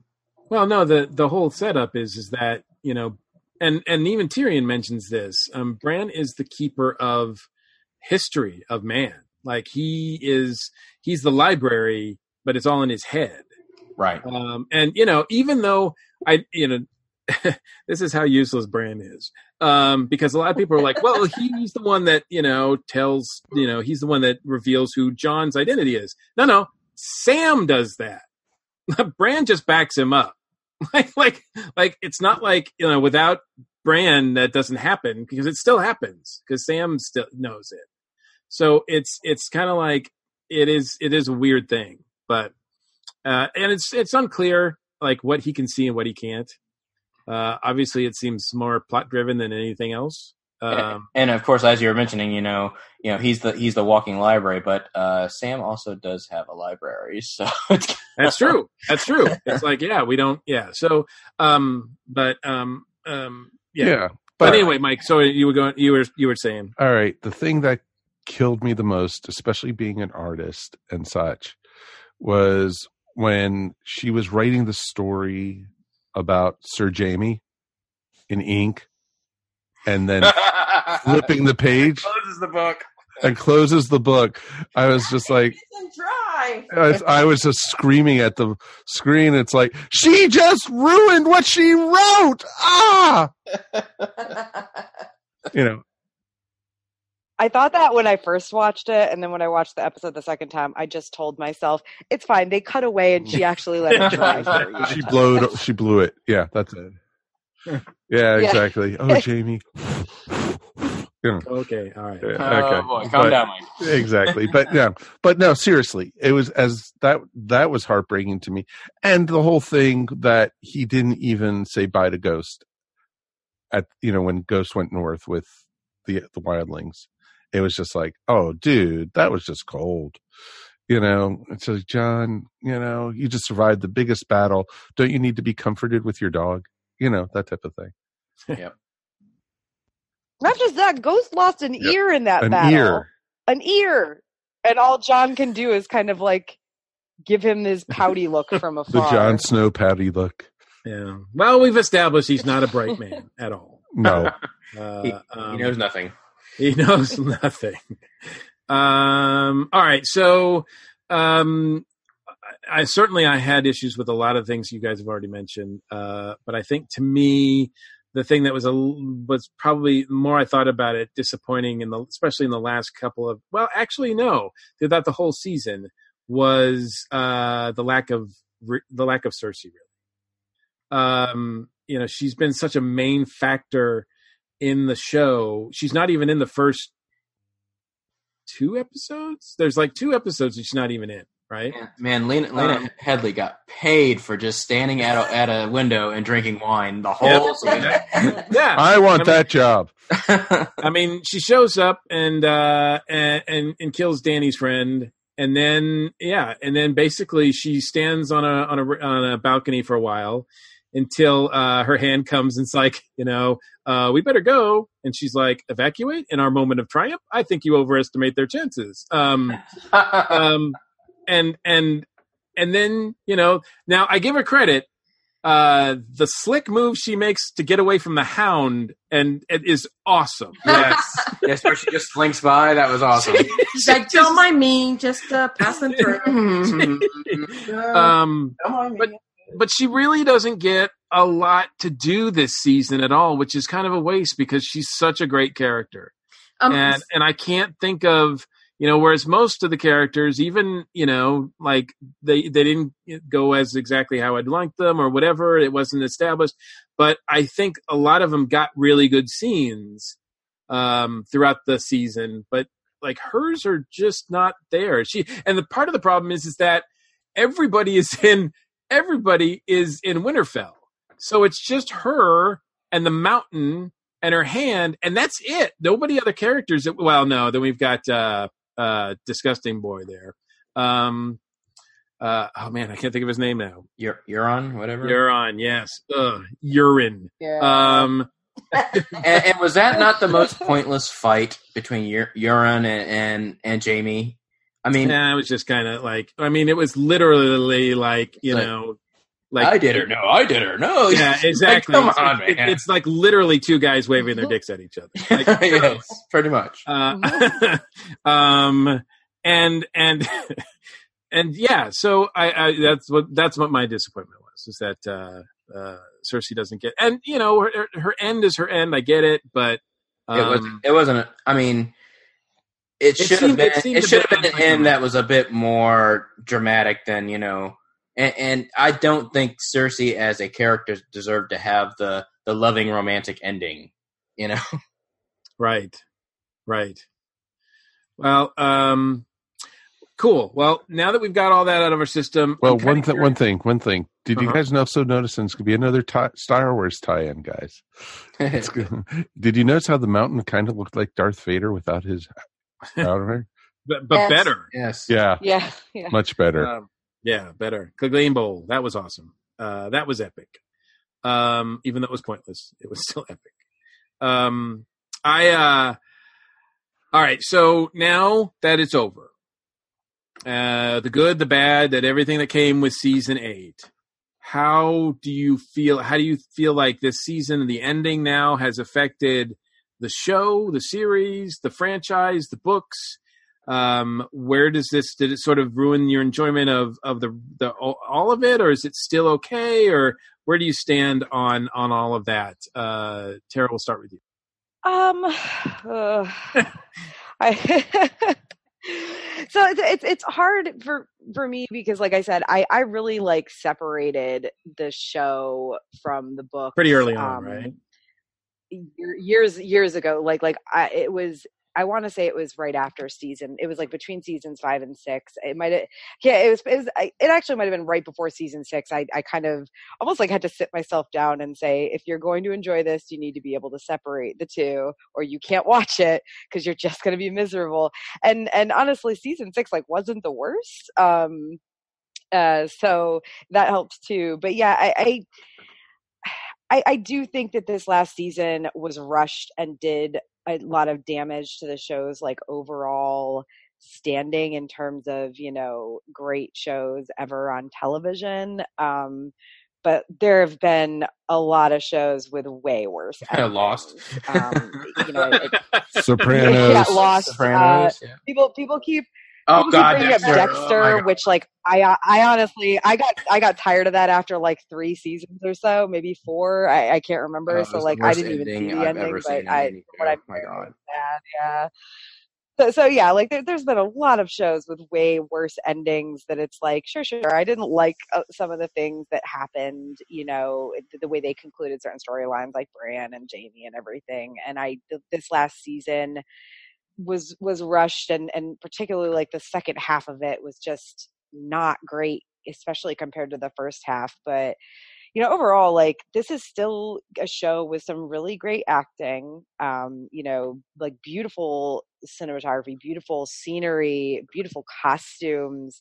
Um, the, the writing, even when it was at its best, was was still kind of you know, th- th- it's very much a watered down version of of the books. Um, which and I think that's part of why I, I just can't love the writings a lot because I I'm used to so much of so so much of a like richer story uh in the text but but yeah like i it's still gonna go down in history as like a really great show overall they did so many unprecedented things and i think that in in in the conclusion where people are upset with how some things happened or just a, just generally hated it whatever uh they're they're discounting the things that the show So, so you're too. not worried about like Ice and Fire Con like not having like a lot of people now interest.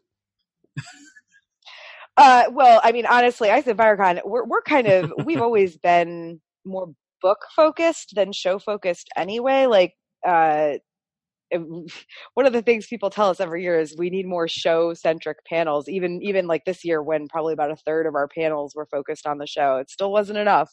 Um, but yeah, no, I mean, we're we're small. You know, we're a pretty intimate community, and I would say ninety five percent of the people who attend have read the books. Um, and probably half of those people have read them several times. So it, it it's definitely as, as as an event. Will it continue forever now that the show is over? I mean, probably not. But you know, we do still have books to look forward to. Uh, I wouldn't hold your breath on that. All right, uh, Rita. What about you? Is uh, how do you feel about the the series overall? Uh, I've enjoyed it. I've always enjoyed it. Um, I am sad to see it gone. Um, but at the same time, I'm also relieved. And, you know, if HBO decides to come up with some other spin offs or prequels or whatever, you know, I, I look forward to watching that. Well, they're already pre-production has already started on the prequel. Yep. Yeah, I, wa- and- I definitely want to see the Dread Pirate Arya. Yes, yes, I do You, too. you mean Arya the Explorer? and as far as the, the books are concerned, um, I've only read the series once. Um, you can ask Jason when it comes to books. I'm a speed reader. I'm, I I go through a book a day or a book a you know every couple days, but each one of those books took me like a month to read. So I will probably never read them again. But if he does get around to writing the last two, I will be more than happy to read them. If he you know actually gets down to writing them. Well, he's writing them, and he's just never. He's been them. writing that book six for like 15 years. Yes. Well, hey, look, you know everybody's complaining that the series was rushed. Don't rush him, okay? yeah, but you know, there's always that, you know, See what happens when you get when you rush. die before he even finishes. Well, let's hope that doesn't happen. Yeah. Uh, but uh, Jason, what about you? So I, I mean, I again, I'm one of the folks that that defended the writers all season, and you know, I, for me, George R. R. Martin was always uh, a tough read because uh, I. I do en- enjoy detail in my stories, but he gets to the minutia of detail in his stories. Uh, so uh, it, it, I I have always preferred the series, uh, the television series, over the books. I know Tara doesn't want to talk to me anymore. I'm sorry, Tara. but no. uh, so I defended the writers all season, so I I necessarily don't think it did uh, damage the show overall. Um, I still believe the show is one of the greatest television shows in history, especially for sword and sorcery fantasy. Um, and I I absolutely uh, even though I hated Bran being the king at the end, I still think the season itself uh, was enjoyable to watch, and it was there was some amazing moments, and uh, I I think I'm I'm satisfied with the ending of the show, and I'm looking forward to like Rita, I'm looking forward to the the prequel coming out, and uh, and anything else they they can put together for Game of Thrones. I I think uh, there there is definitely still some story to be told. Uh, I know George has spent a lot of time writing a lot of those prequels and and uh, you know spin-offs and and I believe he also did some some history books. Uh, Tara, you can correct me if I'm wrong on that, but you know like history of Westeros kind of books that they can draw from uh, and and and actually Mhm. make some some interesting storylines. I'm going to miss Peter Dinklage. I, I absolutely loved him as Tyrion, and I loved his character, and I think he's a brilliant actor. Uh, I can't wait to see what he does next. Um, all the the actors in the show were absolutely brilliant. So uh, knowing that that story is not going to continue on, and we're not going to see them uh, in in like uh, future Game of Thrones shows, uh, I'm going to miss them. But uh, overall, it, it was just an awesome show to watch, and I'm going to miss it greatly. Yeah, yeah. Mike, what about you? I think, you know, it has so much legend around it now. And, you know, like you've been saying, it's been out for over a decade in some ways. And, you know, all we were talking about when is Game of Thrones coming back? When is Game of Thrones coming back? And we finally got it. We finally had an ending to it. Nobody was going to be happy with how it is because everyone has it built up in their minds how they wanted the show to end. Very true. Nobody could have predicted what it came to or what it came out to. That's why people like Jason and Rita do their own kind of projects so that way they can have the endings that they want. exactly. You know? And I already have people upset with me, so exactly. See? And, you know, but truthfully, that's the reason why if you don't like what people are doing with stuff, write your own thing. Be creative. You have all these ideas in your heads about how ways certain shows should end or how certain shows should go. Do your own thing. Create your own stuff to do it that way because you're the one who's going to be happy with it. You know, no one's going to be, you know, totally thrilled 100% with any show. And that's the truth. And, you know, Game of Thrones, I think, was groundbreaking. Game of Thrones, there's not going to ever be anything exactly like it and built up to it. The ratings were sky high for HBO, you know, all, you know, on Sunday. But, you know, you don't, you're not going to have something like that. You aren't going to have something like The Sopranos. You're not going to have something like MASH or what all these other shows that ended. And, you know, I think there's only one satisfying ending I've ever had for a show, and that was Newhart, you know? When he woke up and it was his wife from the first TV show, and he was saying, I had this weirdest dream about this woman in sweaters and living up in Vermont at a at a country inn, and you know it was just it was awesome. But you know that's the you know but that's for me. Other people might have not even liked that. They might have been bitching and moaning about that. So, folks, Game of Thrones was amazing. Game of Thrones was a reprieve for however many episodes, up to 12 episodes a season at one point. And, you know, we had fun with it. Thank you for the fantasy. I'm looking forward to the books. I'll read them when they come out because I've read all the other books, but I'm not going to, you know, lament and go back and read all the books from the beginning. I have other things I got to do. I've got to, you know, I've I've got podcast stuff to do. I've got other books I want to read. I got other. I have a list of series that I gotta, you know, start picking up now, and you know, I will. So pretty awesome though. It certainly has been, like I said, uh, almost a decade of of this, and it's a show that nobody ever could have predicted would have made its impact on pop culture and culture in general. I think going into it, there's no way that anybody could have thought that this show, this sword and sorcery, you know, politics show, medieval politics show, would have would have done what it's done, even close to it. And that's why it's really, you know, that's it's Yeah. hard to predict what shows are going to be big and what ones are not, and what's the, what shows are going to catch on. But I think one thing that is clear is that uh, you know, for everything that they've done, uh, they they have broken ground. It has been an influence. You can already see uh, in the last ten years how television has changed uh, because of Game of Thrones, Yeah. and uh, um, and that's that that legacy is going to continue on.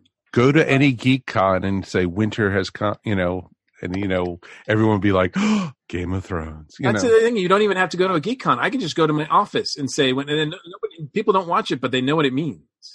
You know, you can even say the red wedding, and people know what that means, Mhm. even though they haven't they never saw it. You know, um, and that's how like big this show got. Um, so And- so yeah, it's And- it's gonna. fu- and it's funny, Mike. I think that's the Red Wedding. You mentioned it. That's when Game of Thrones really rocked everybody's world, Yeah, and yeah. I think that's when every when it changed television was when that scene happens and they kill who at that point was a star of the show. I mean, multiple stars of the show. Yeah, nobody does that. Right. Right. Yeah. Um. Yeah. Everybody. In the, everything was like for grabs after that. You know. And what was funny is, you know, we knew it was coming, and w- well, as soon as they started heading, you know, to to to that particular location, We and, know what was going to happen. and the wedding was going to happen, we were like, "Oh shoot, nobody's ready for this." No, I wasn't ready, and I had. Uh, Nobody was I hadn't read the books. I didn't know what was going on. Yeah. But anyway, so so yeah, we'll we'll you know you'll see what the next big thing is after this. But I mean, for for all it's for all that it did, um, you know, uh, I think uh, Game of Thrones is always going to be like one of my favorite shows ever. Um, it just had great characters, uh, amazing characters, in depth characters that you were supposed to hate. I mean, I'm surprised that I like Jaime at all. like after that first episode where he pushes a kid out the window, I'm like, okay, that's where we're starting with him, and he's sleeping for sleeping with his sister. Like, you know, I'm like, that's where we're like, that's the starting point for him, and I'm like, ugh. The fact that I like him at all is a true testament to that show. So, so, um, well, we are done talking about it for now, but I'm sure it's a show that we will be referencing again and again and again as long as we're podcasting, as long as we're talking about stuff. So, um, thank you guys for joining us, and um, we'll be right back with the ESO Network Con.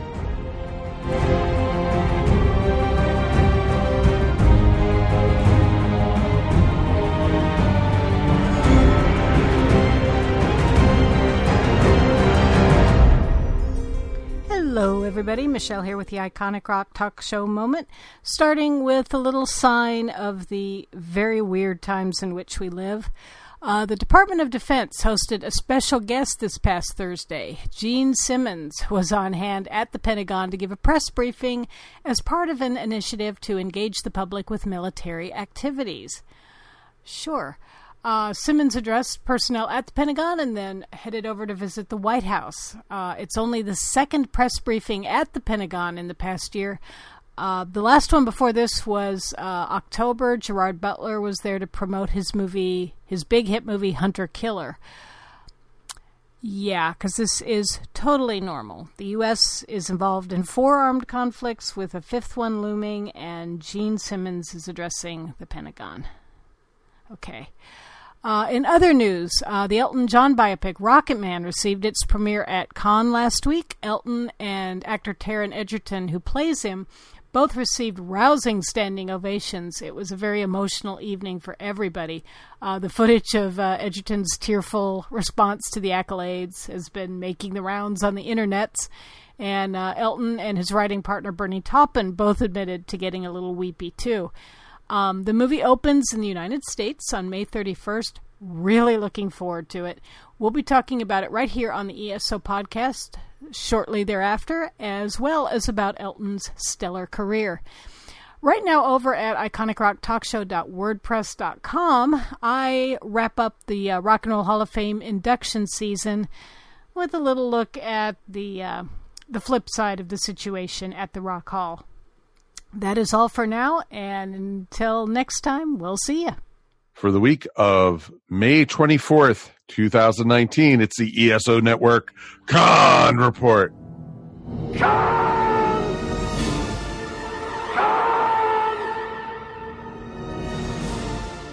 It is Memorial Day weekend coming up. Uh, yeah, right. I know. Most of us get a three day weekend out of it, so it's pretty nice. Um, but you know, obviously, it's it's uh, it's not all about uh, you know relaxing. Um, you know, it is Memorial Day after all. But um, there are some events happening this week. Um, and you can find uh, some ESO folks at a couple of them, starting with Treklanta. That is May 24th through the 26th. Uh, it is uh, celebrating all things Trek. They've got some great guests, and uh, representing the ESO network will be the Nerd Bliss folks. Uh, I know that Chris and Dan are appearing on some panels, so say howdy to them and uh, enjoy Treklanta. Um, also on the 25th of May, uh, that is Saturday night, uh, Kevin will be playing in a band that only plays once a decade. It is his uh, alternative alternative band called God's Comics. And, And, here uh, I thought it was going to be called the Cicadas or something like that. I know, right?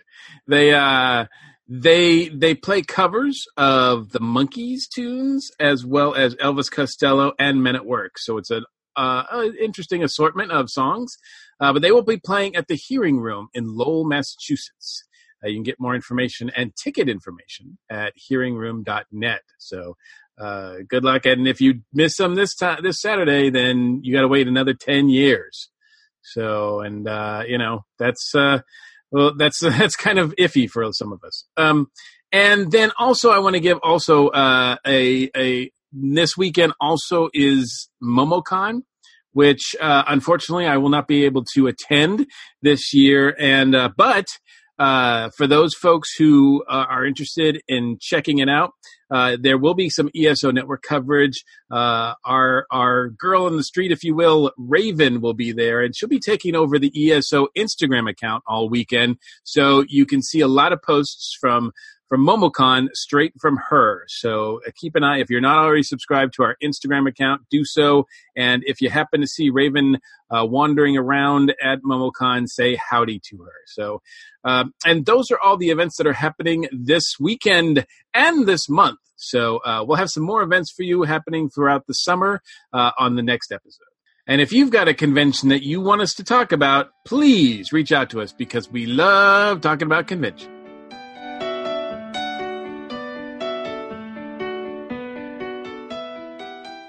Welcome to a Geek Girl's Take. I'm your host, Angela, and this week, this Geek Girl is talking about the Avengers Endgame movie.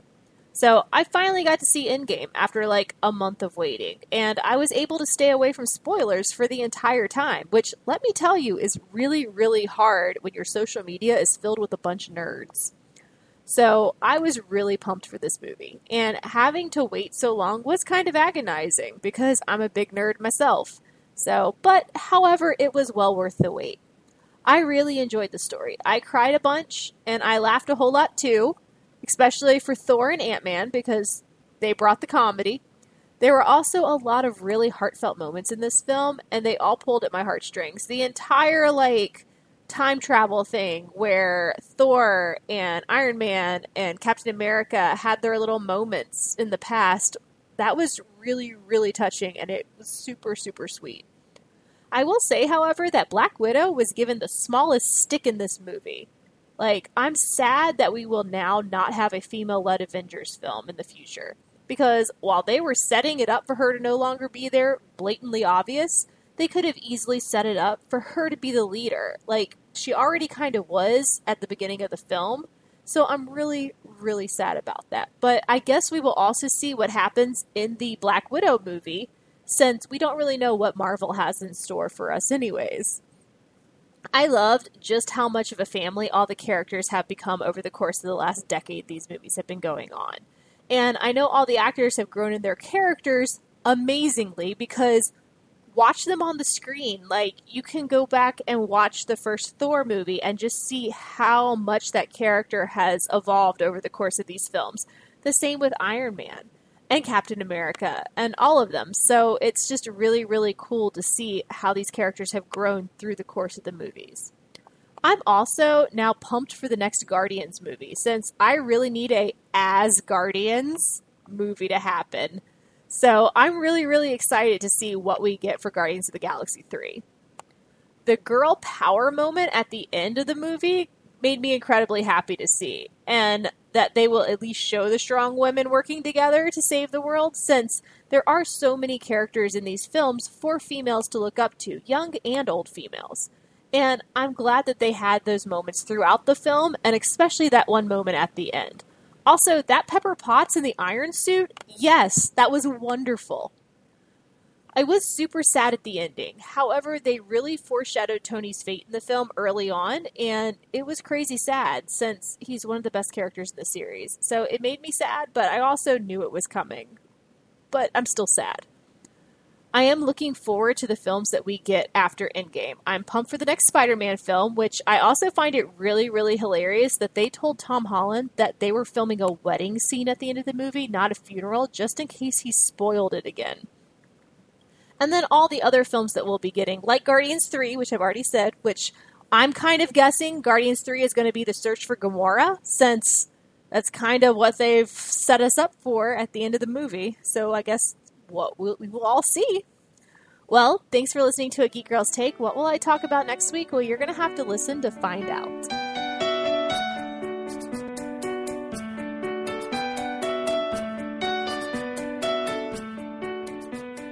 So that's going to wrap up another episode of the Earth Station One podcast. Let me thank our guests for joining us tonight.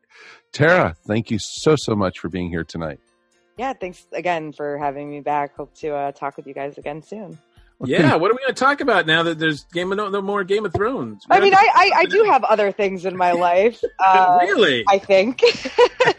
do tell, do tell. Oh well, I, honestly, literally at this point, my my next uh, focus is just Dragon Con. Um, so I, I, and actually even that a lot of it comes stems from Game of Thrones stuff because I'm doing a lot of work with the high fantasy track. So.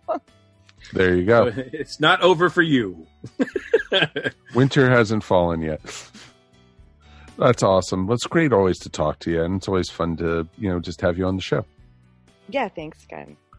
And of course, Jason and Rita, thank you both so much for being here tonight. It was a huge pleasure.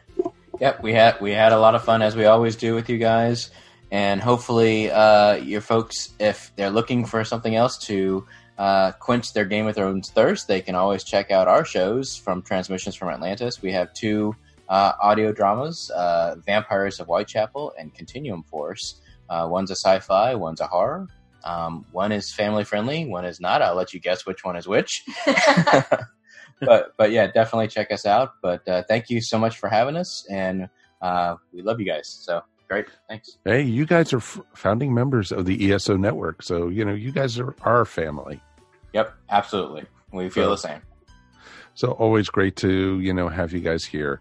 And Mr. Mike, we made it through another one, my friend. We did, and as always, it's my pleasure. Anything you want to shout out about? I do, especially since we're talking about Game of Thrones. One of the, uh, uh, the every time I think about Game of Thrones, every time I watch an episode, there are two podcasts that I go to, and I'm going to miss those just as much as I miss uh, the show. And uh, one of them is called The Cast of Kings. Uh, it's with uh, David Chen and Joanna Robinson. Um, they also do have a Westworld podcast, which um, well, we can talk about that later. But um, um, I'm excited for. Um, but um, I'm going to miss that one. And uh, our good friend Van, who does the White Rocket Entertainment uh, podcast, uh, he just celebrated episode 400. Uh, so, uh, so he, not not all not all about Game of Thrones, uh, not even close. But uh, but I love uh, listening to them talk about their thoughts about uh, Game of Thrones, and and like I said, I'm gonna miss I'm gonna miss hanging out with them after every episode just as much as I'm gonna miss uh, actually watching the episodes. No, totally understand that. Totally understand that. Congratulations, Van. 400 is a big number to get to. Absolutely. Trust us, we know. So very cool. Uh, my real quick is going to be to HBO, who I promptly canceled on Monday morning and said thank you, but I'm done, and I'll maybe come back. You know, see what specials I can get when Watchmen comes out because the preview for that looked really amazing, and also you know everyone's saying Chernobyl is fantastic. I've heard it's breathtaking, it's amazing. But the big thing that with HBO, you know, other than canceling it, uh, was uh, thank you to HBO for surprising us and giving us a Westworld season three preview right Yes. before Game of Thrones. Yes. Was not expecting that. Especially awesome. I I didn't even recognize it as Westworld. I thought it was just like some different sci-fi show, and then oh, Exactly. It was like what? Because they can still surprise you. Exactly. It was just like you just came out of left field with that. It was awesome. I was really impressed, and so and so Westworld 2020. So we've got probably about a year till it comes back. So got things to look forward to as always. And of course, we want to hear from you guys at home. Please write us at earthstation1 at esonetwork.com or call us at 404-963-9057. Join us again next week. We are going to continue on with our path towards 500. That's right, folks. We are getting closer and closer. five hundred. Wow, holy cow! and so we are coming back next week and we are going to be joined by Dr. Scott and Mike Faulkner, and we are doing our newest look at science. There is Science. Uh, thank you. Uh, there's always a lot to talk about, and a lot of with going on with our planet, with extraterrestrial stuff going on, and I don't mean ET stuff. I mean planets and stuff like that, and discoveries. We got our first picture of a black hole. That was just amazing. It almost looked like a donut. It was pretty awesome. I, I thought I thought it looked like Doctor Strange's, you know, little magic coop thing. Yeah, kind of, sort of. It was pretty cool. so we're going to be talking all about that. Until then, my name is Mike Faber. We will see you here next time on Earth Station One podcast. Peace, and we are done. Boom. You've been listening to the Earth Station One podcast, a show by fans for fans. If you enjoyed the show, please subscribe to our show up on iTunes or wherever fine podcasts are found. While you're up there, please rate us and remember to leave feedback. It would greatly be appreciated. And remember to tell your friends all about us while you're at it. Earth Station One is available on most social media sites where you can join some really great topics or chats. Help support our show by shopping through our Amazon.com link or purchasing very cool ESO Network clothing and merchandise at our TeePublic store. Links to both are found on the top of our ESO Network webpage. Become a patron of the ESO Network by backing us up on Patreon for as little as 25 cents a week. Go to patreon.com slash ESO Network to sign up. We want to hear from you. Please write us at earthstation1 at esonetwork.com or call us at 404 963 9057. Thanks for listening, and we'll see you next time here on the Earth Station One podcast. Peace, and we're done. This has been a broadcast of the ESO Network. Be part of the crew and help support our shows by donating to our ESO Patreon or by shopping through Amazon.com or the TeePublic store, which can all be found at www.esonetwork.com. The ESO Network, your station for all things geek.